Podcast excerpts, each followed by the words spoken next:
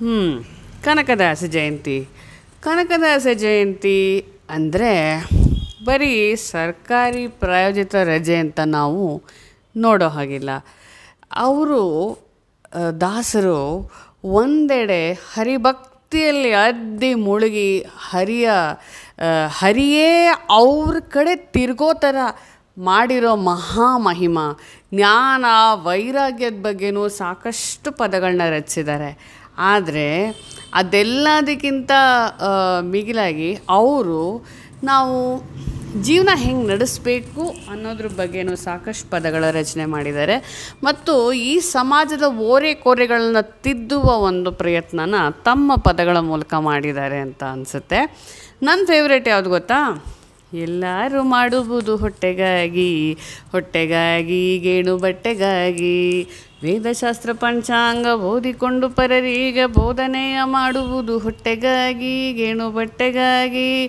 ಚಂಡವಟ್ಟರಾಗಿ ಮೆರೆದು ಕತ್ತಿಡಲು, ಕೈಲಿ ಪಿಡಿದು ಖಂಡ ತುಂಡ ಮಾಡುವುದು ಹೊಟ್ಟೆಗಾಗಿ, ಗೇಣು ಬಟ್ಟೆಗಾಗಿ. ಹೀಗೆ ಸಾಗುವ ಒಂದು ದಾಸರ ಪದ ನಾವು ಈ ಸಮಾಜದಲ್ಲಿ ಮಾಡುವ ಪ್ರತಿಯೊಂದು ವೃತ್ತಿಯು. ಫಾರ್ ಎಕ್ಸಾಂಪಲ್, ವ್ಯಂಗ್ಯವಾಗಿ ಮಾತಾಡಿ ವ್ಯಾಪಾರ ಮಾಡ್ತೀವಲ್ಲ, ಅದು ಹೊಟ್ಟೆಗಾಗಿ. ಕುಂಟೆ ಬದಿಲಿ ಮಣ್ಣು ಸಮ ಮಾಡಿ ವ್ಯವಸಾಯ ಮಾಡೋದು ನಮ್ಮ ಹೊಟ್ಟೆ ತುಂಬಿಸ್ಕೊಳ್ಳೋಕ್ಕೆ ಹಾಗೆ ಸನ್ಯಾಸಿ ಜಂಗಮ ಜೋಗಿ ಜತ್ತ ಮಂಡ ಬೈರಾಗಿ ಜಾನಾನ ವೇಷ ಹಾಕುವುದು ಹೊಟ್ಟೆಗಾಗಿ, ಗೇಣು ಬಟ್ಟೆಗಾಗಿ. ಅಂದಣ ಪಲ್ಲಕ್ಕಿ ಏರಿ ಮಂದಿ ಮರ್ಬಲ ಕೂಡಿ, ಚಂದದಿಂದ ಮೆರೆವುದು ಹೊಟ್ಟೆಗಾಗಿ, ಗೇಣು ಬಟ್ಟೆಗಾಗಿ. ಉನ್ನಂತ ನೆಲೆಯಾದಿ ಕೇಶವನ ಧ್ಯಾನವನ್ನು ಮನಮುಟ್ಟಿ ಮಾಡುವುದು ಮುಕ್ತಿಗಾಗಿ, ಆನಂದಕ್ಕಾಗಿ ಅಂತ ಹೇಳುವ ಗೀತೆ ಎಷ್ಟು ಸೊಗಸಾಗಿದೆ ನೋಡಿ.